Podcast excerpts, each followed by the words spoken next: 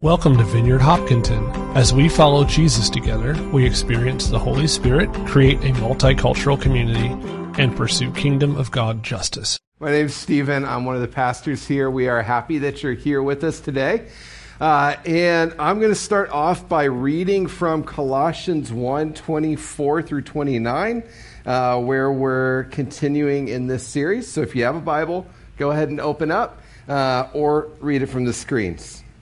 Colossians 1 24 through 29 says, I am glad when I suffer for you in body, for I am participating in the sufferings of Christ that continue for his body, the church. God has given me the responsibility of serving his church by proclaiming his entire message to you. This message was kept secret for centuries and generations past but now it has been revealed to God's people. For God wanted them to know that the riches and glory of Christ are for you Gentiles too. And this is the secret Christ lives in you. This gives you assurance of sharing his glory.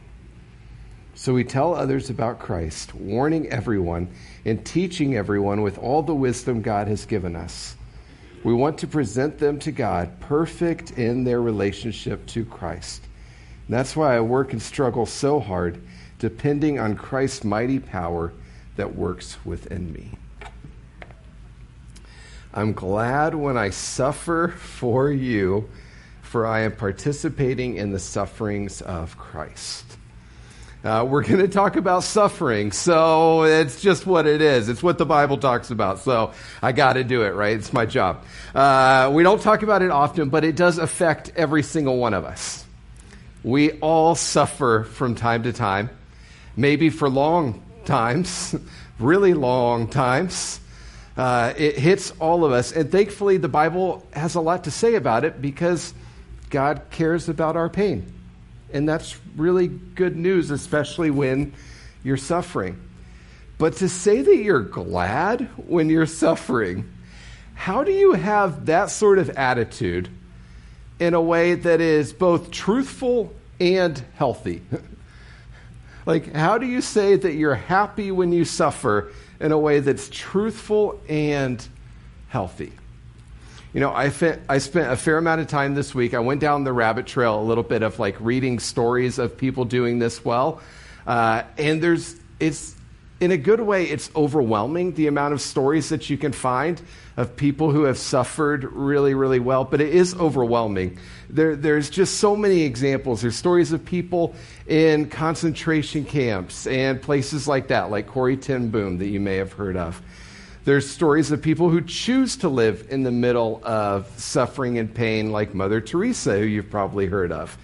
Uh, you could find loads of stories of people who have lived their entire life or long chunks of it in chronic pain and illness. Probably people you haven't heard of, but stories that are worth telling because they're powerful. There's stories of people overcoming tremendous grief, like Jerry Sittser, who lost his entire family in a car accident and still chose Jesus. There's stories of people finding Jesus in the middle of debilitating uh, depression and attempted suicide, like Janetta Pace. There's people sitting around you who I'm not going to call out because they would hate it. Um, so don't worry, I'm not doing that. Uh, but there's people sitting around you who have done this really well, who I could probably tell stories of people sitting around you who have dealt with chronic illness and pain for years and still found hope in Jesus. People who have gone through years of miscarriages, infertility, death of children, long bouts of depression, long periods of financial struggle. You could look around and probably pretty easily find somebody who's gone through something like that, just sitting right here with you. Because the reality is, is that we all deal with suffering. Every single one of us. At some point in our lives, things happen that hurt.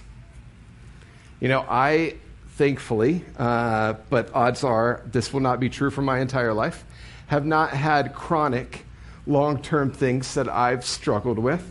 Um, but in my limited experiences, I can relate to the difficulties of just how hard it is just to keep your mind on Jesus when you have pain or depression or things like that that are constantly coming at you.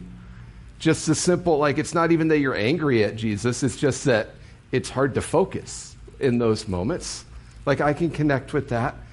Uh, about 10 years ago, I had the privilege of walking with my dad as he died um, from bone cancer, which was terrible at the end. It was in his spine and his hips and his ribs. Um, so, three of the, the worst spots to have your bones start to break down. Um, and I, it was a two and a half year process, which was like the grace of God that it was that long. Um, but I, I saw him go through that pain. Um, I didn't fully register until after he passed how much pain that he was in in some of those moments. Uh, but I saw him, you know, keep choosing to stay engaged. I saw him uh, preach until two weeks before he died because that's what he loved to do. He loved to pastor and he wanted to keep doing it. And he loved staying connected to the people that he was pastoring. Uh, I, I, saw him stay connected to his kids as he was going through it. Uh, I spent the last 36 hours of his life with him uh, and watched that process, which was terrible. Uh, but I saw God's grace in the middle of that. I said that I didn't fully realize his pain until afterwards because I had the privilege of being the one who got to go with the hospice nurse to look for all the pain meds in the house after he passed. Um, and we were looking and, and, we found this huge box in his closet that was filled with um, not used pain pills. And the hospice nurse just looked at me like it was, he was a friend of the family. He knew us, and, and he was like, "Your dad chose pain, constant pain, for years, so that he could stay engaged." Like it was just the reality when we saw how much medicine he didn't take, uh, so that his brain could stay, you know, fully engaged. My story isn't, unfortunately, uniquely sad, though. And many of you may be sitting here like, yeah, I've, I've been through something like that. Because we, we all have similar stories of suffering. We feel the camaraderie in it, the, the shared experience of going through periods of life that hurt like this. Whether it's because we are dealing with our own physical pain, chronic or sudden, or we're, we're going through uh, emotional suffering, depression, and anxiety, and suicide attempts, and panic attacks, and undiagnosed mental illness. Or we're going through kind of situational suffering moments of financial struggle and extended job loss and housing and food insecurity and infertility, or a marriage falling apart, or death of a loved one, or temporary separation from loved ones or in some situations, maybe not for us, but for people throughout the world, persecution. And in all of this sort of thing, Paul says that we can have joy in the middle of those situations. How in the world is that possible? Scot McKnight says that Paul's theology of suffering is this it's a Christologically based suffering leading to a Christologically energized life. Christologically based suffering that leads to a Christologically energized life. That was how Paul lived. And if we can understand what that sentence actually means, we can learn the secret to being able to live like Paul did in the middle of suffering because it holds a treasure trove of wealth for us. But it's only found in Jesus. And so, my goal this morning as we continue our series in Colossians, this series that we're calling that this changes everything, that Jesus changes all parts of our life, is that we can be grounded theologically and practically so that when suffering comes, we have practices that root us in the midst of that so we can engage well and we can experience joy. Let's pray, and then we'll keep digging in.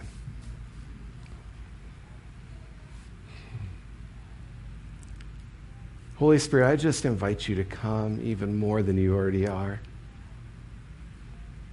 And God, I just pray for for us this morning as we talk about a subject that has like a thousand different trigger points for every single one of us. For those of us that, as I'm talking, are thinking about our own current situation and the pain that's found there, I pray for you to bring light and comfort. For those of us that look to the past and remember, I pray for you to bring hope for more and an understanding of where you were in those moments. For those of us that uh, look at suffering with just anxiety and dread, I pray for you to bring peace. God, I thank you that you are the one that comes and meets us in the middle of where we're at. Not after we get through it, but in the middle. And I pray that in our lives, just today, that you will be a God that is here in the middle of where we're at, that we will see you and hear you and know you. In Jesus' name, amen. So, if you don't know Paul's story, you may have heard that first line and been like, that dude is idealistic. Uh, that is unreasonable and unreal. So, let me tell you what Paul went through, the stuff that we know about Paul over a course of about 20 to 30 years, probably, uh, he went through constant verbal opposition and abuse by religious leaders of various faiths in every single town that he was in. Uh, he dealt with false accusations in legal settings. Legal issues came up in response to that that led to short and very long, years long imprisonments. He was physically kicked out of towns, and they didn't just nicely hand him a letter that say you're evicted. They usually kicked him out, beat him, stoned him, or whipped him. And he was betrayed fairly commonly by people that he thought were friends. On top of that, the situational stuff because of following Jesus it's rumored that Paul had some fairly significant eye issues that would have caused him a lot of struggle. So, this was a guy who understood suffering. Uh, he understood suffering a lot better than I did. He lived through it constantly. So, how is he able to have this attitude in the middle of all of that for decades?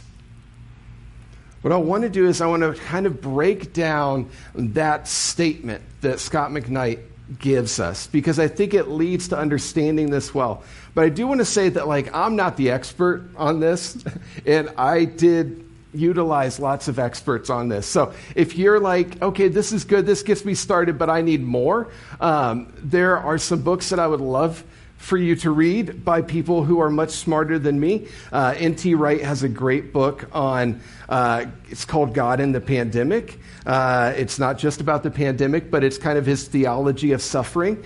Uh, that would be great. C.S. Lewis's The Problem of Pain is fantastic. And Pete Greig's book, God on Mute, is uh, just a really fantastic book on understanding unanswered prayer and suffering. Uh, so those are a couple. Um, I'll give you those. If you want those and you didn't catch them, I'll, i can tell you afterwards uh, what they are.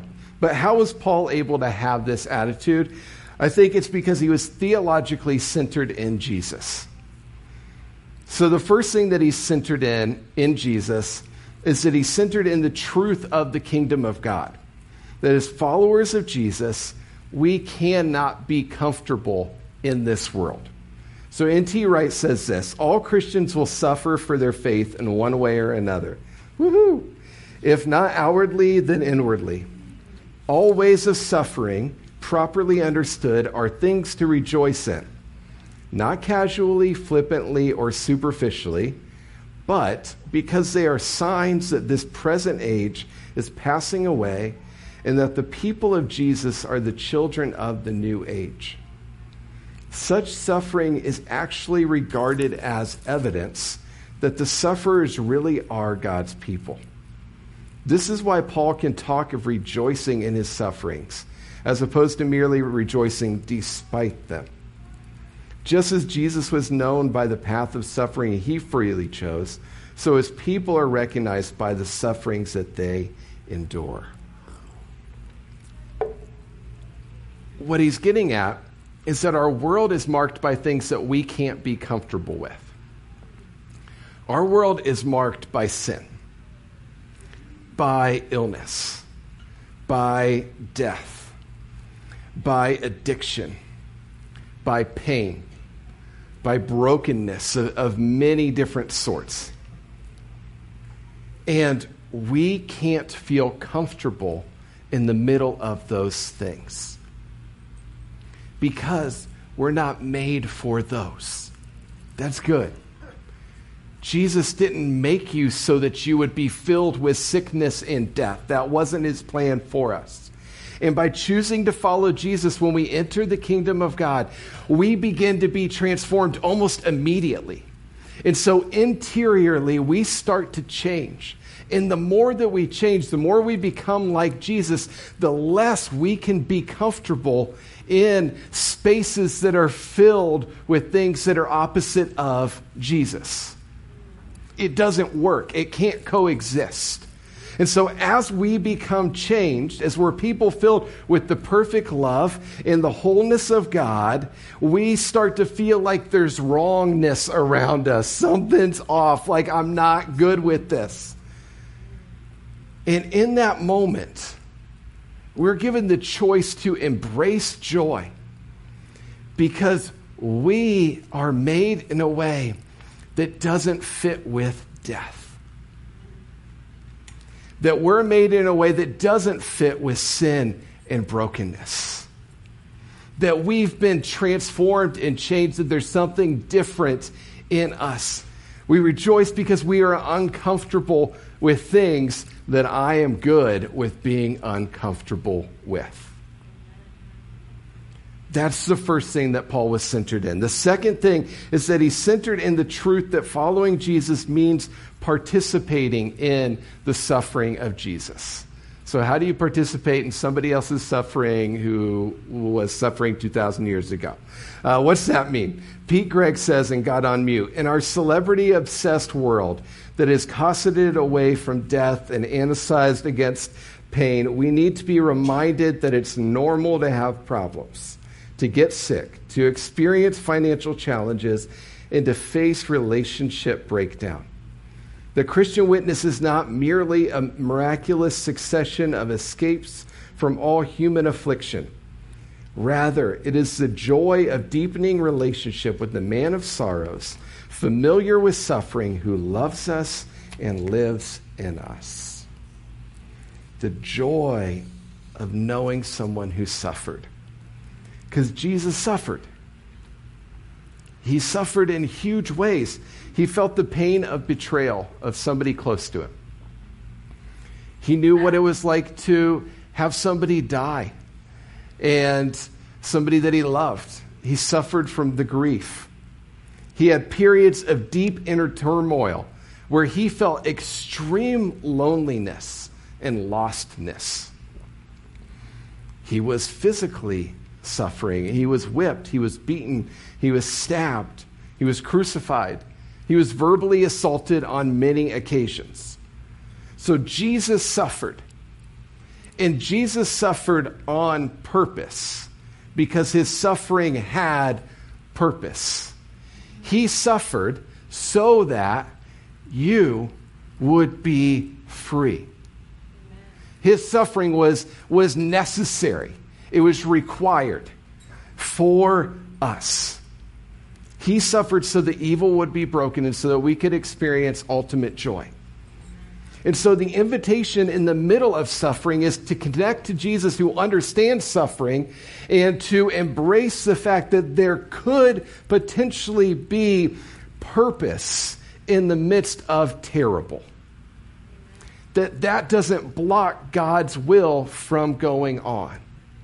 But that he still works in the midst of broken. But we usually just ask, like, well, that's great, but like, why can't he just like wipe it away? You ever asked, you ever thought that? Like, hey, God, why do you allow this? This is nonsense. Like, why are you doing this to me? C.S. Lewis says, beyond all doubt, God's idea of goodness differs from ours. The goodness of God nowadays almost exclusively means his kindness. What would really satisfy us would be a God who said that anything we happen to like doing, why does it matter? Just so long as you're content.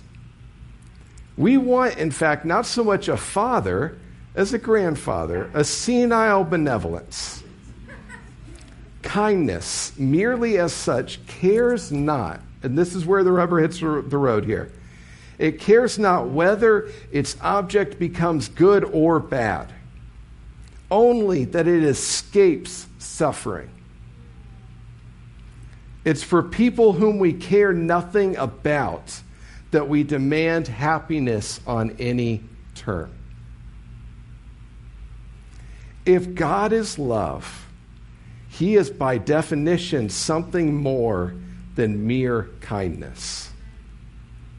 And it appears, in true C.S. Lewis sarcastic fashion, he says this it appears from all records that though he has often rebuked us with contempt, he has paid us the intolerable compliment of loving us. In the deepest, most tragic, most inexorable sense. The problem of reconciling human ex- suffering with the existence of a God who loves is only insoluble so long as we attach a trivial meaning to the word love and look on things as if man were the center. Mic drop in 1940s British way. Uh, the dude knows how to lay it out. Why does God allow it? Maybe a better question is why did God allow Jesus to suffer? Because there was a purpose. And honestly, you and I can't see long enough to know the plan. Because we don't know what our life looks like in the future. We have no idea. We guess, we hope, we plan. We have no idea. God does. God does. And so we have to trust. But what we can't do is lie to ourselves about it and make ourselves into martyrs, although we try and do that sometimes. There is a story in the Bible of somebody who did a little bit of that. His name is Job. It's not very many people's favorite book in the Bible. Uh, my dad, actually, who I mentioned, uh, would skip it because um, he hated the book of Job, he was like, Why do I want to talk about suffering? This doesn't sound fun. Uh, I don't think he actually preached on it all that much, you know, but that's okay. That's between him and Jesus. Uh, but Job is a book of wisdom, it's a book of poetry in the Old Testament. Uh, right before the book of Psalms. And uh, because it's a book of wisdom and poetry, it feels like it. So it's a little bit weird sometimes the story is a little different. Uh, and it starts by a conversation between God and Satan in heaven. So I'm not going to waste any time on the theological reality of whether or not that happened, but it is a book of wisdom and poetry, not a history book. So that's all I'll say, okay? I won't go any further. But it says that Satan goes to heaven and, he, and he's like talk, trash talking God, like, nobody like is actually that faithful to you they'll fall apart all the time and god's like false satan false let me tell you about job and so he starts like saying how good job is uh, it's like squad goals like i hope that sometime god talks about me in that way no i actually don't because then what happens afterwards um, but like you know if you read the rest of the story um, but so he's like Job is, you know, all of this and, and he's great. And Satan's like, yeah, of course, because you gave him everything. You made him rich. You gave him a great family. He has nothing he needs. His health is even perfect. Of course, he loves you. Why wouldn't he? You know, you're the benevolent uh, boss who gives him all the things that he wants. Like, who wouldn't? And God says, okay. When Satan says, how about if I test him and we'll see? And he lets him. And the rest of the book is store is, is dialogue between Job and God, and Job and his wife, and Job and his terrible friends who uh, come and, and say bad things to him after he loses everything. He loses his kids, he loses all of his stuff, his wealth, it's gone. He even ends up losing his health. And so here's what his friends and Job ends up doing wrong. The first thing that he did wrong, that they did wrong was they accused Job of being evil. They said, if bad things are happening to you, it's because you are bad. Listen to this. Job 4. And if you have friends like this, stop being friends with them, by the way. Like, these are, like, they're not friends. They're terrible. Like, it's not worth it. Uh, it's just not even. Don't go there. Uh, they say, Stop and think. Do the innocent die? When have the upright been destroyed? My experience shows, listen to me, that those who plant trouble and cultivate evil will harvest the same. Yikes. So they say, like, hey, Job, buddy, pal, only evil people have bad stuff happen to them. Praise Jesus that that is a lie straight from hell. That is not true. But this dude's not the only one who I've ever heard fall down that path. And it can happen. And I've heard people from stages say things like, if you've been sick for a long time, what are you doing wrong? And of course, if you know that you're sinning, repent. Yes, duh. We get it. But suffering isn't only a thing that happens to evil people. And in fact, the history of the world shows us that evil people often don't suffer all that much. That is not always what happens. The good news is that that's not the reality. So toss that out. Again, if you're sinning, repent. Clear, right? You're not a bad person because you're suffering. That's a lie. The second thing that his friends do is they accuse him of abandoning God. They said in Job 15, Have you no fear of God, no reverence for him? Your sins are telling your mouth what to say. Your words are based on clever deception. Like, these guys are terrible. Your own mouth condemns you, not I. Your own lips testify against you. The good news is, at this point at least, like God speaks up and he's like, You guys, shut up. Like, you're done. Like, get out, stop talking right now. This is bad. And God says, This isn't the truth. Because God says, Hey, Job is trying. And you know the beauty? If you've been in a, like, in a place of struggle, and you're saying, God, I haven't felt you in a long time. I feel super disconnected. I'm going through terrible things. Where are you? I feel like my faith is falling apart. If you're able to say those things, your faith may it may be hard, but your faith isn't gone because you're still trying. Trying matters to Jesus. Keep grabbing a hold. He will meet you. It took him a little while with Job, like a long while with Job, but he came. Don't give up. Keep grabbing. The third thing, and this is something Job did, is that he tried to justify how good he was and how he did not deserve anything. Uh, listen to what he says about himself. All who heard me praised me. All who saw me spoke well of me, for I assisted the poor in their need and the orphans who required help. I helped those without hope, and they blessed me. This is my favorite line. I caused the widow's hearts to sing for joy. That's, that's beautiful. Everything I did was honest. Righteousness covered me like a robe, and I wore justice like a turban. I served his eyes for the blind and feet for the lame. I was a father to the poor and assisted strangers who needed help. And I broke the jaws of godless oppressors, and I plucked their victims from their teeth.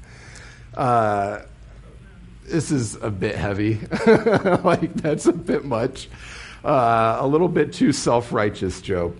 Don't fall into that either, making yourself into a martyr, saying, I'm just as good as Jesus, basically.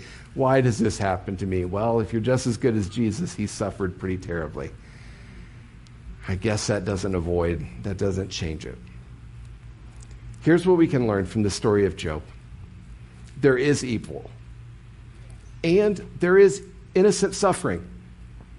We definitely do not know everything, but God does, and He's always working. And we are not God. That's pretty guaranteed. But what did Job do well? It's what I said earlier. Job stayed. And friends, when you stay, you're doing well. You're meeting him in that space. And as Job continued to stay, as he continued to pray and he continued to struggle, he grew. He deepened. He became more than he had been before. He became a person who could actually stand in the middle of extreme suffering. Because Christologically based suffering leads us to a place of a Christologically energized life an understanding of suffering based in the truth of Jesus, the kingdom of God can lead us to a place of living well, of living joyfully. And Paul gives us tools for how we do this. That's the good news. The first thing that he did, that Job did, that Jesus did, is that they prayed. Dr. Barbara Peacock wrote that suffering is often part of the journey that leads to freedom while prayer is the discipline that undergirds the complexities of the process. We must pray. This is our resource that never dissipates. This is our energizer. I love that. It's your energizer bunny. It's the battery that doesn't give up. You know, the disciples would watch Jesus when he was going through hard times, when he got tired, and what would he do? He would go away and pray sometimes for an hour, sometimes for a night, sometimes for like days on end, and they didn't know where he had disappeared to. And they would watch him come back, and then he could feed 5,000 and preach for days, and he was good. And they said, How do you do this? Like, what's your secret? If this is what prayer looks like, then the way I'm doing it is very wrong. So teach me what it looks like to pray. Like, teach me. And, and it wasn't anything crazier than what they were doing but he just put the time in. Friends, I don't know what you rely on when you're in a hard spot, but if it's not prayer, I would suggest, and I'm saying this to myself too, that it should be. Prayer should be the thing that reinvigorates us, that energizes us, that makes us go. It can be alone, it can be with people, it can be silent, uh, it can be out loud, it, it can be a flood of words, or it can be an hour in silence in God's presence. But we need to pray because if we can practice prayer when we're not suffering, then we'll actually be able to do it when we are. Amen. Here's the second thing from Paul. It's in Colossians, what we read. It's we need to stay focused on the calling of God for our lives. Colossians 1:28 that we read earlier says, "Tell others about so we tell others about Christ. We want to present them to God, mature in their relationship to Christ. That's why I work and struggle so hard depending on Christ's power that works within me." We tell others about Christ. That's why I work and struggle so hard. That was what Paul was called to do. That was his, his calling, his, his, reason for being here was to do this. And he stayed focused on it when he was in prison, when he was being whipped, when he was being kicked out of town, when his eyes were failing him and, and he couldn't see. He had somebody else write for him. Like he stayed with it. Because in the middle of suffering, if we can stay focused on what it is that God's called us to do, we'll find joy. And it's a joy that will go way beyond watching the, the Netflix comedy special that we really liked, that lasted for an hour, and then we just started thinking about the other thoughts. Although laughing is good. It's a joy that's much, much deeper. The third thing is this Paul worshiped because Jesus is always good. There's a story in Acts of Paul and his friend Silas getting beaten and then thrown into prison. And when they're in prison, uh, they're up late at night, probably because their backs hurt and they couldn't sleep, which would be reasonable. And they start to sing, they start to praise. And as they do that, in super miraculous fashion, an earthquake happens. Uh, the, the jail, like their chains fall off, the doors open. I'm not going to explain any of that because I don't know how all that happened. That's Jesus' job. But, like, all of this stuff happens and everything is turned around immediately as they're worshiping. Their situation changed dramatically. I want to watch the story of a woman named Helen, I believe, who uh, is from another country, but who went through a period very similar to Paul's, worshiped, and things changed. So watch this.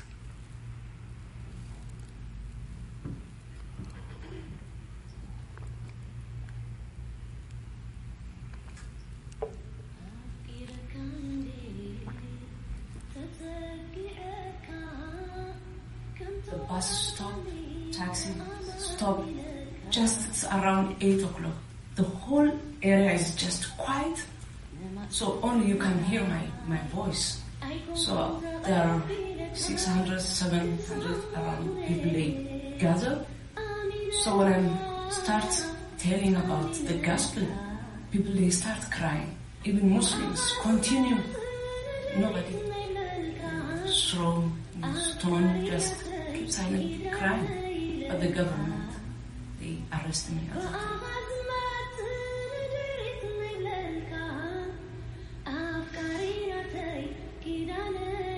They say we must put her far from the city so she can't pray, she can't do anything. There is around 23 metal shipping containers. When we came closer to the container, I saw young people, they started impeding us. The guard, he came and he opened one container, he pushed us in. The container not clean, it have small insects. So he starts crunch your body. We are asking, where is the light? So he said, no, there is no light.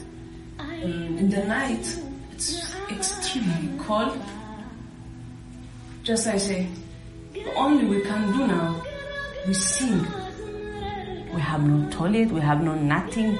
We sleep on the floor and I'm hungry to tell people about the gospel. The word of God, He have power. So I say, God help me, give me word. So all the time I'm writing four, five letters every day for prisoners. I have been for two years now, they asked me, Helen, what is the Bible? So I told them, I have no Bible. So how, how you remember this? You have been for two years, but you, you write like this. So how you remember this? So I told them, it's in my mind. In your mind? So they start beat me a lot in my head and long beating. So afterward, he says, just go to the container. He kicked me. I stay the whole night. It's bloody pain. Early in the morning, they came again.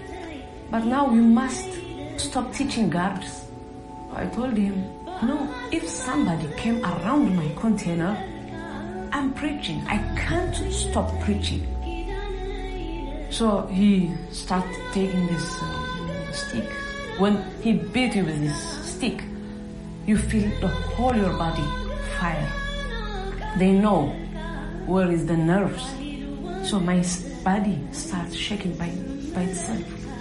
Helen, you must stop preaching God.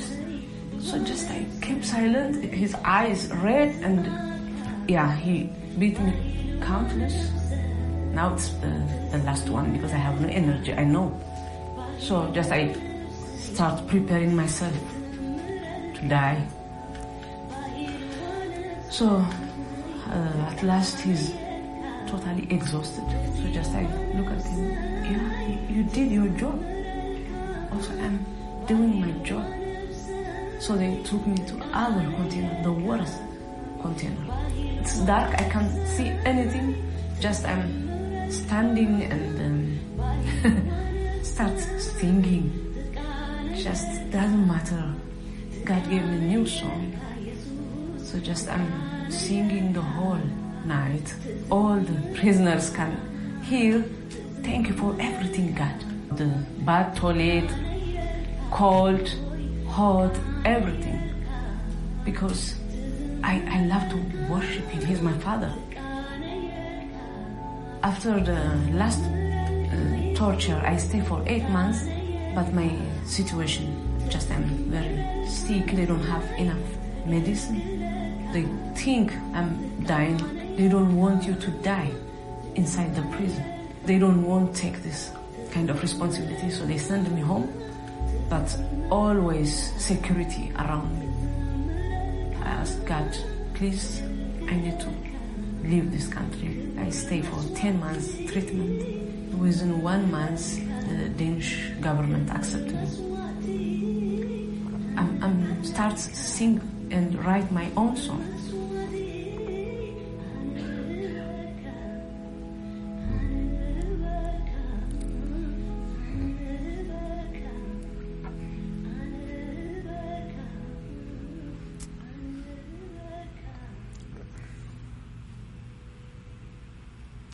There's a, as we end, there's a, another letter that Paul writes in Romans. And he says this We can rejoice too when we run into problems and trials, for we know that they help us to develop endurance. And endurance develops strength of character. And character strengthens our confident hope of salvation. And this hope will not lead to disappointment. For we know how dearly God loves us because he has given us the Holy Spirit to fill our hearts with his love. So now we can rejoice in our wonderful new relationship with God because our Lord Jesus Christ has made us friends of God. Friends, suffering is guaranteed. Friendship with God is not. But it's an option. And thank you, Jesus that in our suffering, which is going to happen whether or not we want it, that we can be made into friends of God, that we can be filled with His love and His joy, and that we can look forward to when He returns, knowing that we're being prepared for something so much better than the brokenness around us.